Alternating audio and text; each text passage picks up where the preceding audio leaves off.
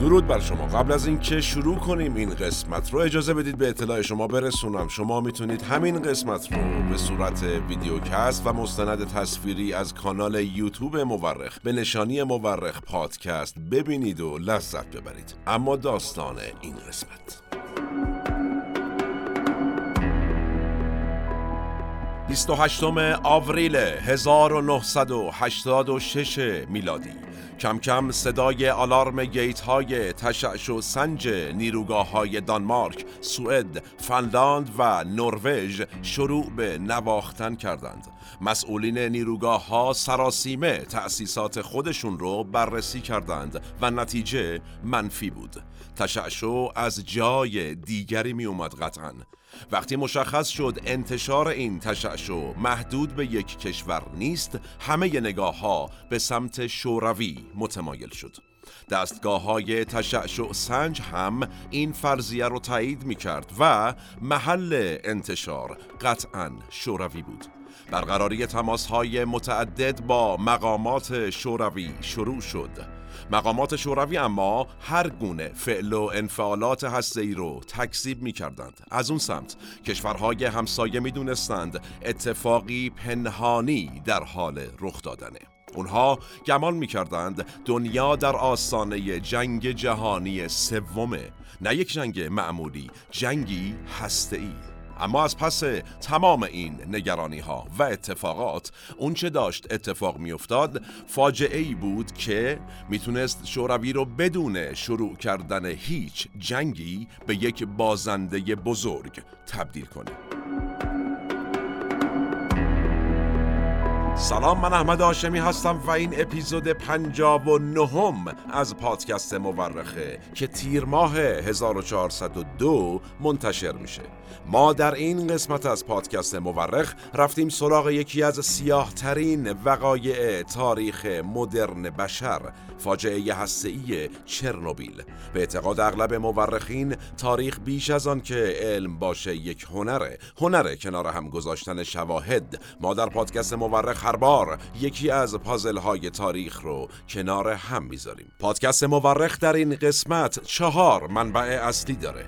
یک کتاب چرنوبیل تاریخ یک فاجعه هسته‌ای اثر سرهی پلوخی دو کتاب صداهایی از چرنوبیل تاریخ شفاهی یک فاجعه اتمی اثر سوتلانا الکسیویچ. سه سریال چرنوبیل محصول شبکه HBO و چهار مستند فاجعه چرنوبیل از شبکه سی. ضمنا شما می‌تونید تمامی قسمت های پادکست مورخ به انزمام این قسمت رو به صورت مستند تصویری یا ویدئو پادکست از طریق کانال یوتیوب مورخ به نشانی مورخ پادکست ببینید و بشنوید و لذت ببرید. نظر فراموش نشه و نوش گوشاتون.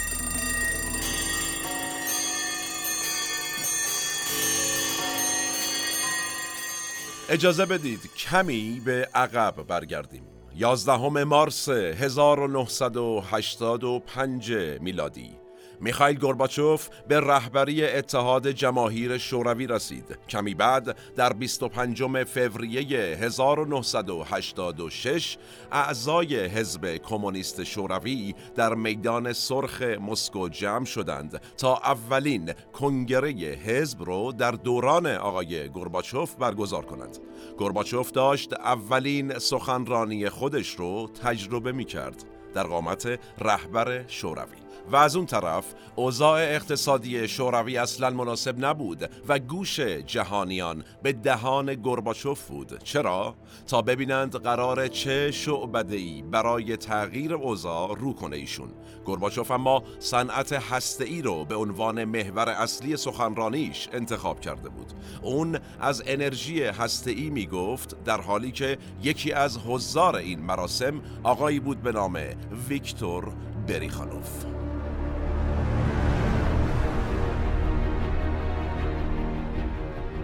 ویکتور برخانوف مدیر تأسیسات هسته‌ای ولادیمیر آی لنین یا همون چرنوبیل اوکراین بود.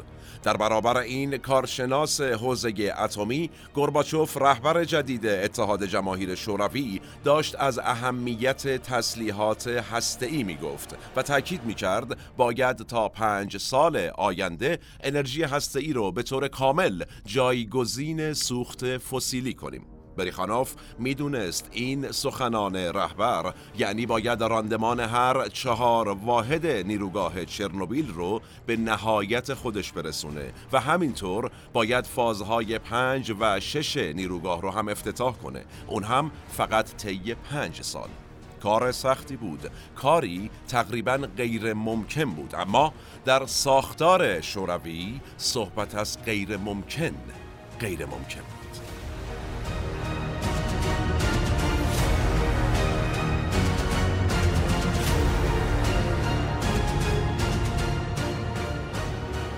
راکتورهای کارسازی شده در تأسیسات چرنوبیل از نوع RBMK بود.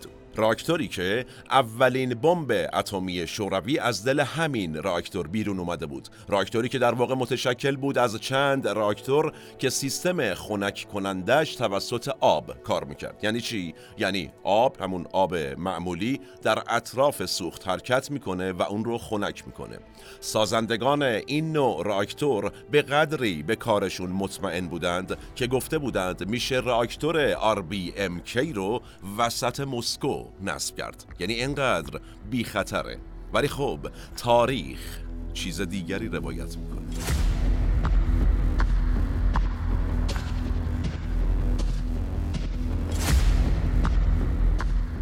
آقای بریخانوف به اوکراین برگشت. به شهر پریپیات از ایالت کیف اوکراین. جایی که امروز یک شهر متروک است اما اون زمان محل اسکان کارکنان نیروگاه هسته‌ای چرنوبیل بود. اون دستور داشت پروژه چرنوبیل رو ظرف پنج سال تکمیل کنه. اما آیا می‌شد؟ پیمانکار عمرانی نیروگاه به هیچ وجه مطلوب آقای بریخانوف نبود و گیر و گرفتاری های بسیاری بین بخش عمرانی و بخش فنی وجود داشت. طی برآوردهای انجام شده هم به نظر می رسید زودترین موعد اتمام کار نیروگاه نه سال آینده باشه. ولی حالا بریخانوف دستور داشت این نیروگاه رو در حدود نصف زمان برآورد شده تکمیل کنه.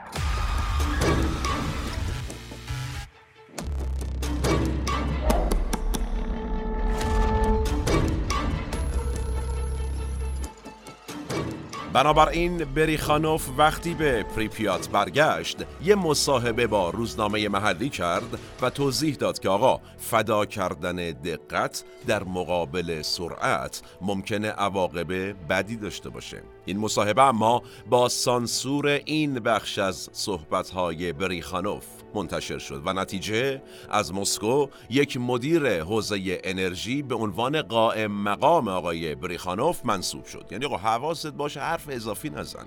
بریخانوف هم که ترسید شغلش رو از دست بده دیگه حرفی نزد خفه خون گرفت و شروع به کار کرد.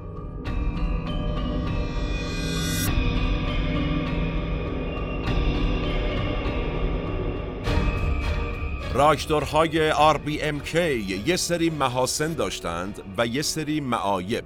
یکی از معایبشون این بود که اگر برق نیروگاه به هر دلیلی قطع می شد یک دقیقه طول می کشید تا برق اضطراری به جریان بیفته و تو این یک دقیقه هسته راکتور بیش از حد گرم می شد محققین شوروی می‌خواستن این مشکل رو حل بکنن. چطوری؟ می‌خواستن با قدرت بخار آب توربین های راکتور رو بچرخونن تا وقتی برق وصل میشه بخار آب بتونه قلب راکتور رو خنک کنه. سه بار برای این هدف آزمایش های انجام شده بود اما موفق نبود. آزمایش چهارم 26 آوریل 1986 انجام شد.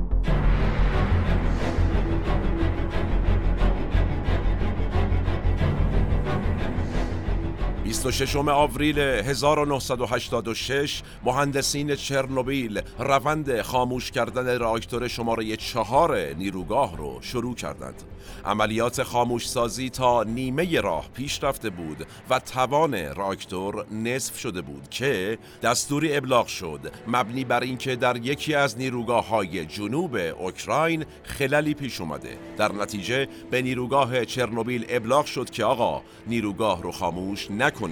که با افت برق مواجه نشید راکتور در میانه راه خاموش سازی روشن میشه و موعد آزمایش میفته برای ده ساعت بعد. ده ساعتی که البته تبدیل میشه به زمانی برای زایمان یک فاجعه.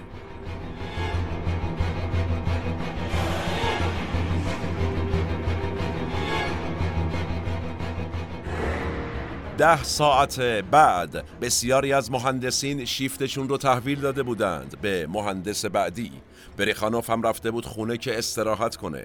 خیلی از مهندسان باقی مونده هم خسته بودند. تو این شرایطه که پای خطای انسانی میاد وسط. سرپرستی که حالا نوبت شیفتش بود نتونسته بود به درستی دستورالعملها رو پیش ببره. اشتباه انسانی به نقص ذاتی راکتور RBMK کمک می‌کنه تا زنجیره از واکنش های کنترل نشده رخ بده. مقدار زیادی از انرژی ناگهان آزاد میشه و تمام آبی که به عنوان خنک کننده در سیستم وجود داشت در لحظه تبخیر میشه. مخزن فشار راکتور منفجر شد و هسته راکتور آتش گرفت چرنی در اوکراین به معنای سیاهه و اسم چرنوبیل هم گرفته از همین گیاه سیاه رنگه که البته به مرور زمان چرنوبیل شد. اسم مصطلح این نیروگاه و این منطقه. به هر حال حالا بخت چرنوبیل مثل اسمش سیاه شده بود. تشعشعات آلایندهی که از قلب راکتور منتشر می‌شد به قدری زیاد بود که به راحتی می‌شد با چشم غیر مسلح هم اونها رو دید.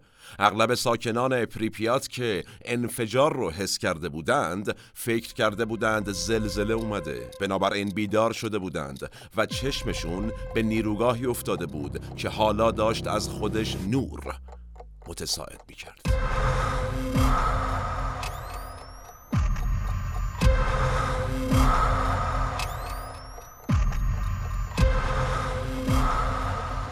26 آوریل 1986 میلادی ساعت یک و 23 دقیقه و 45 ثانیه بامداد به وقت محلی. اولین انفجار رخ داد و دو ثانیه بعد انفجار دوم.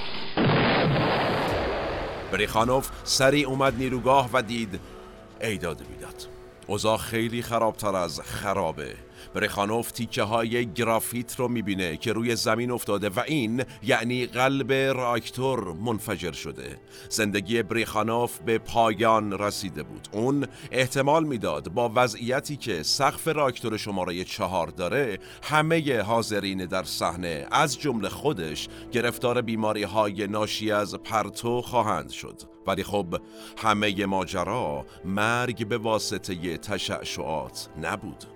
اون مسئول فاجعه بود.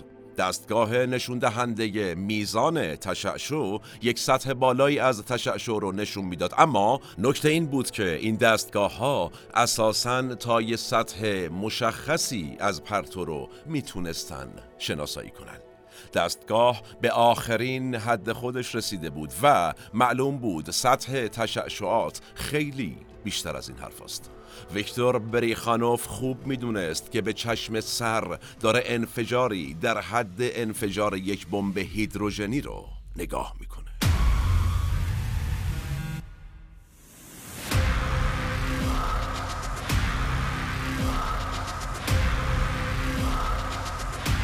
تا حدود ساعت هفت صبح آتش نشان ها از جمله برادرزاده خود آقای بریخانوف تونسته بودند آتش را خاموش کنند اما مشکل آتش نبود. تشعشعات تا صدها کیلومتر رو تحت تأثیر قرار داده بود. تمام آتش نشان های حاضر در حادثه و بسیاری از کارکنان نیروگاه طی روزهای بعد از انفجار مردند و این شروع ماجرا بود.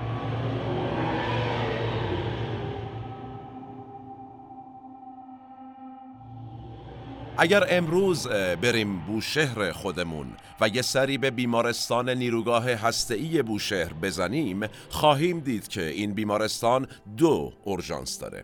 یک اورژانس معمولیه و مهمتر از اون یه اورژانسی است مربوط به حوادث تشعشعاتی. این یکی از استانداردهای امروزی بیمارستانهای اطراف تأسیسات هسته‌ایه اما در 1986 میلادی بیمارستان شهر پریپیات این امکانو نداشت. هیچ تجهیزاتی برای مقابله با همچین حادثه‌ای در نظر گرفته نشده بود. کارکنان بیمارستان در همون شب حادثه با بیش از صد بیمار بدحال طرف بودند که از خودشون پرتو رادیواکتیو ساطع می کردند در حالی که پزشکان و پرستاران بیمارستان حتی نمی‌دونستند باید چیکار کنند در این مواقع. اوضاع شهر خیلی وخیم بود. اتفاقی رخ داده بود که نمونش تا اون زمان در تاریخ بشر وجود نداشت.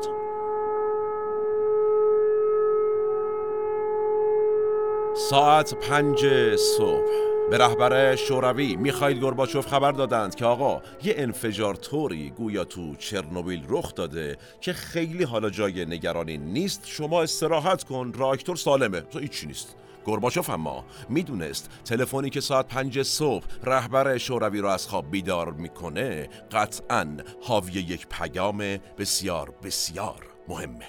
اون احتمال قریب به یقین می‌داد که فاجعه ای رخ داده. گرباچوف سریعا جلسه اضطراری تشکیل میده که ببینه اصلا چی شده و نتیجه یک کمیسیون دولتی حقیقت یاب تشکیل میشه و دو روز بعد کمیسیون دستور میده شهروندان شهر رو ترک کنن. البته حزب کمونیست شوروی به شهروندان پریپیات القا می‌کنه که به زودی مشکل حل خواهد شد و به خانه باز خواهید گشت.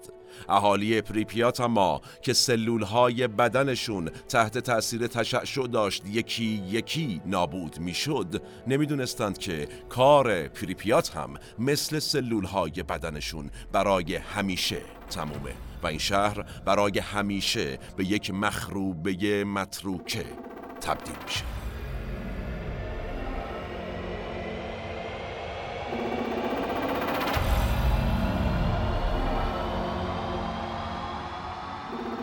حاکمان شوروی سریعا سه تیم تشکیل دادند. اولی برای اینکه ارزیابی کنه ببینه چقدر ضرر به نیروگاه وارد شده. دومی برای اینکه بررسی کنه ببینه مقصر این اتفاق کی بوده. و سومی برای اینکه تلاش کنه فاجعه ای به این بزرگی رو مخفی نگه داره.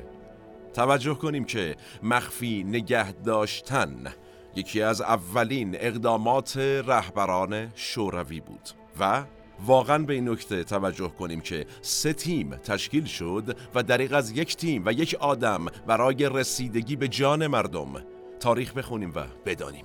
همین که بدونیم برای چه رهبرانی جان مردمانشون مهم بوده و برای چه کسانی نه انسان دیگری خواهیم شد. بگذاریم. شهر پریپیات داشت تخلیه می شد ده ها هزار نفر داشتن از منطقه دور می شدند و از کیلومترها اون طرفتر می شد دود و نور انفجار رو دید. با این حال مسئولین قصد داشتند واقعه را از همه پنهان کنند. بگن چیز خاصی نبوده و چقدر تاریخ تکرار شدنیه اگر در جستجویش باشیم.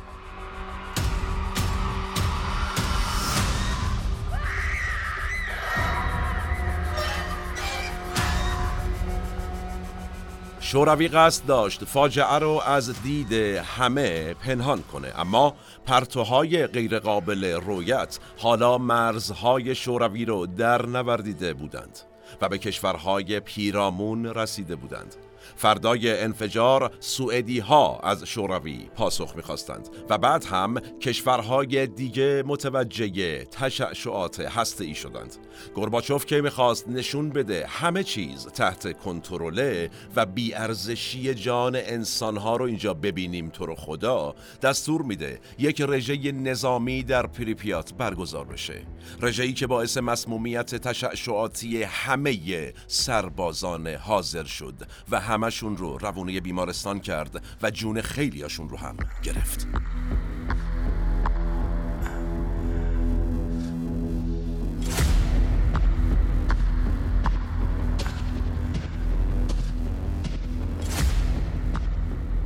فروپاشی شوروی با اختلافات علنی بین مقامات کرملین یعنی روسیه با مقامات یک سری از جماهیر شوروی به طور مثال همین اوکراین رخ داد. شاید بشه گفت اولین این اختلافات بین مقامات اوکراینی و مقامات حاضر در مسکو سر واقعه چرنوبیل اتفاق افتاد. اوکراینی ها با فاجعه دست و پنجه نرم می کردند و مقامات کرملین می‌خواستند هر طور شده نذارن کسی از این فاجعه با خبر بشه. دو دقدقه کاملا متفاوت و حتی متضاد. این وضعیت بحرانی در حالی رقم می‌خورد که نیروهای نظامی شوروی از اون سمت تا گردن در باطلاق جنگ افغانستان فرو رفته بودند. و سمت دیگه چی بود؟ اوضاع اقتصادی شوروی هم بسیار بحرانی بود.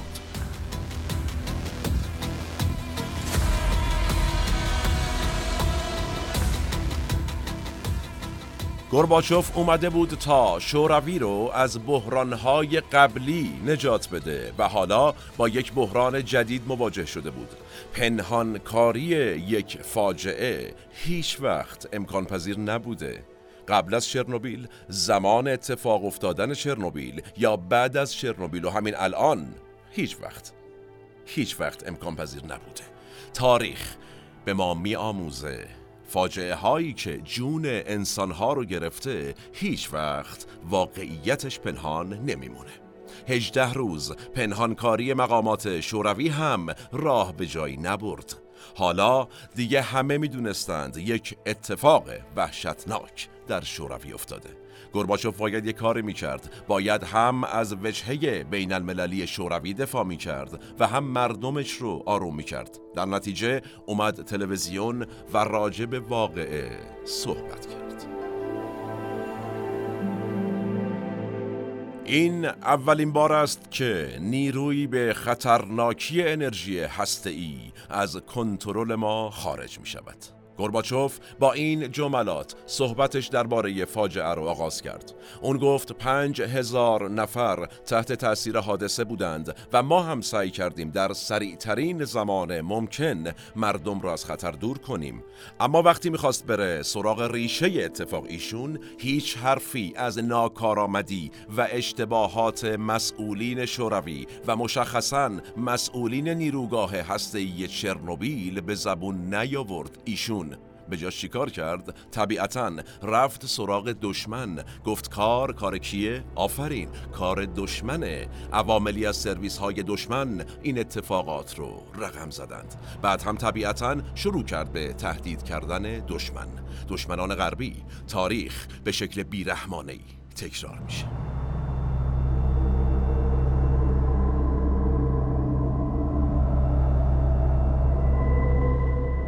و یک ماه و نیم طول کشید تا متخصصین شوروی به این نتیجه رسیدند که راکتور شماره چهار نیروگاه چرنوبیل شوروی باید به شکل کامل زیر لایه‌ای مستحکم از بتون دفن بشه تا گسترش مواد رادیواکتیو متوقف بشه.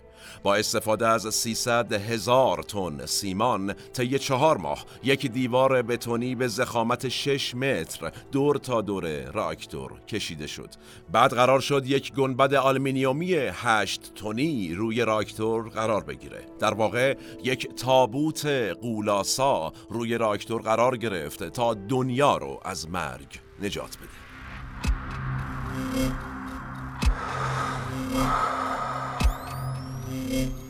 کمیسیون دولتی فاجعه چرنوبیل به ریاست آقای بوریس شربینا مسئولیت ارائه گزارشی از علل این فاجعه رو بر عهده داشت. شربینا وزیر سابق ساخت و ساز در صنایع نفت و گاز بود که در زمان حادثه شده بود معاون رئیس شورای وزیران اتحاد جماهیر شوروی.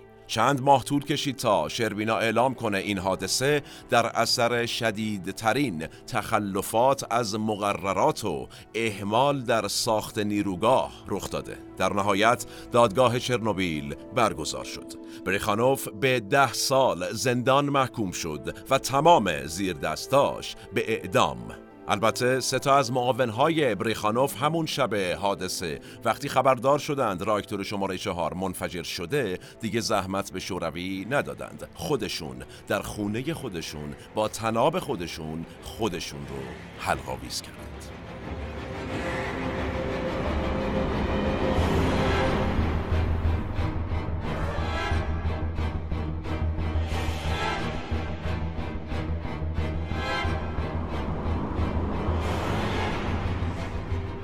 حدود پنج سال بعد از اون شب اوکراین دیگه جزئی از شوروی نبود. یعنی دیگه شوروی در کار نبود که اوکراین عضوی ازش باشه.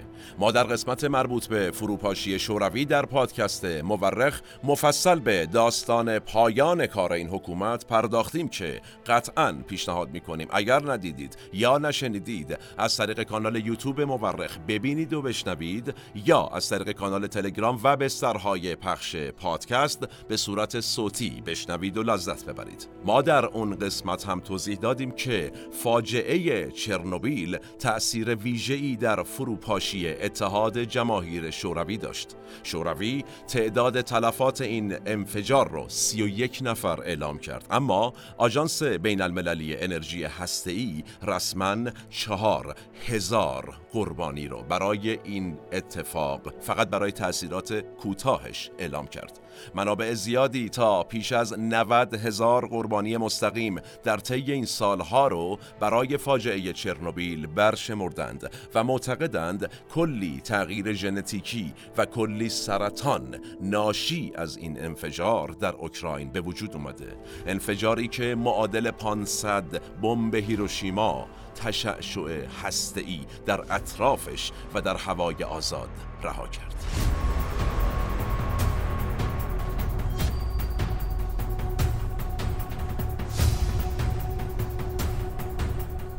به یکی از صدها مثال تأثیر بین المللی بدترین حادثه هسته تاریخ که ازش داریم صحبت می‌کنیم. اجازه بدید اینجا اشاره کنیم.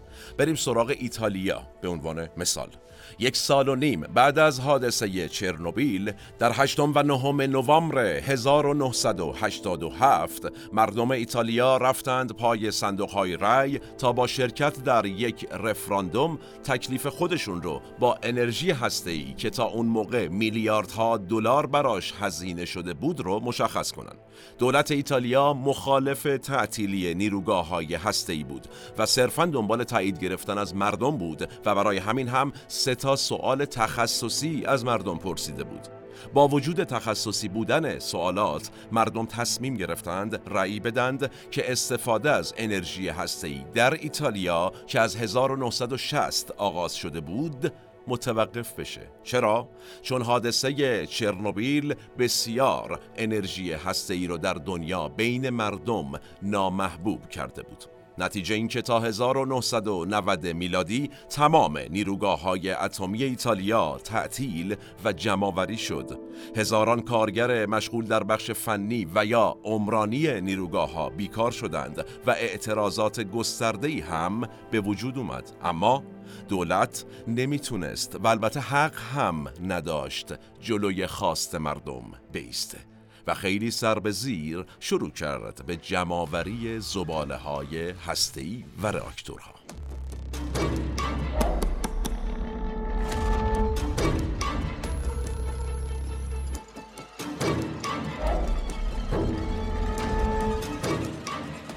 پروژه هسته‌ای ایتالیا به این اتفاق محدود نشد. 18 سال بعد در سال 2008 میلادی در حالی که ایتالیا به وارد کننده برق تبدیل شده بود و حدوداً بیش از 10 درصد از برقش را از فرانسه وارد می کرد دولت سیلویو برلوسکونی یک بار دیگه و با شعار احیای انرژی هسته‌ای قدرت رو در ایتالیا در دست گرفت. سرمایه گذاران اروپایی به ایتالیا اومدند تا در راه اندازی مجدد صنعت هسته‌ای ایتالیا مشارکت کنند و نتیجه ساخت یک نیروگاه اتمی شروع شد.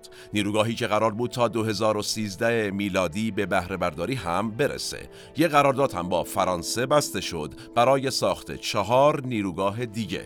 از اون طرفم آژانس تنظیم مقررات هسته‌ای در ایتالیا تأسیس شد. اما یهو یک زلزله نه ریشتری در ژاپن کاسکوزه برلوسکونی رو به هم زد. سونامی ژاپن باعث نشت مخازن نیروگاه هسته‌ای فوکوشیما شد و دومین فاجعه اتمی بعد از چرنوبیل رقم خورد. اعتراضات به دولت ایتالیا دوباره بالا گرفت و دولت چاره ای نداشت جز اینکه باز هم رفراندوم برگزار کنه چرا چون جلوی حرف مردم نمی ایستاد یازدهم و دوازدهم جوان 2012 مردم دوباره پای صندوق های رای رفتند. و چهار درصد از واجدین شرایط رای دادند و 94 درصد از شرکت کنندگان یک نی بزرگ دیگه گفتند به صنعت هسته‌ای ایتالیا. دولت باز هم موظف بود یک چشم بزرگ دیگه بگه به خواست ملت. برلوسکونی هم پروژه هسته ایشو جمع کرد و چند ماه بعد از رفراندوم بعد از چهار دوره قدرت رو در ایتالیا واگذار کرد و رفت. همین چند وقت پیش هم عمرشو داد به شما مرحوم برلوسکونی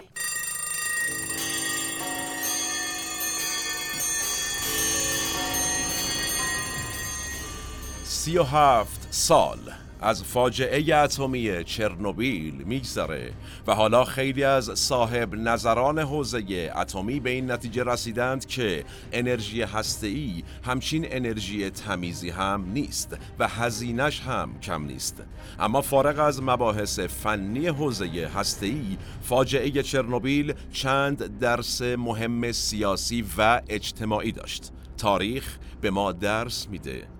اول اینکه یک دولت بزرگ ناکارآمد که رأی و نظر مردم براش به هیچ وجه اولویت نیست و با جریان آزاد اطلاعات مقابله می‌کنه می‌تونه خواسته یا ناخواسته چه فجایع بزرگی رو به بار بیاره و بعد هم در تاریخ محو مثال اتحاد جماهیر شوروی. از اون طرف ما در این قسمت دولت ایتالیا رو هم روایت کردیم عمل کردش رو که نشون میده وقتی یک دولت قوی در کنار یک جامعه قوی قرار بگیره و خواست ملت رو به عنوان اولویت خودش ببینه و حتی ضررهای هنگفت اقتصادی رو هم برای رضایت عمومی به جون بخره می‌تونه چه اتفاقات مثبتی رقم بزنه. زمان ما به فرجام رسید و کلام ما هم. من احمد آشمی هستم و تنها نیستم. این اپیزود هم به همت تیم پادکست مورخ در استودیو پیکان تهیه و تولید شد. تا چند روز آتی و موضوع جذاب بعدی سالم باشید و در صلح شما رو به تاریخ میسپارم و میبینمتون.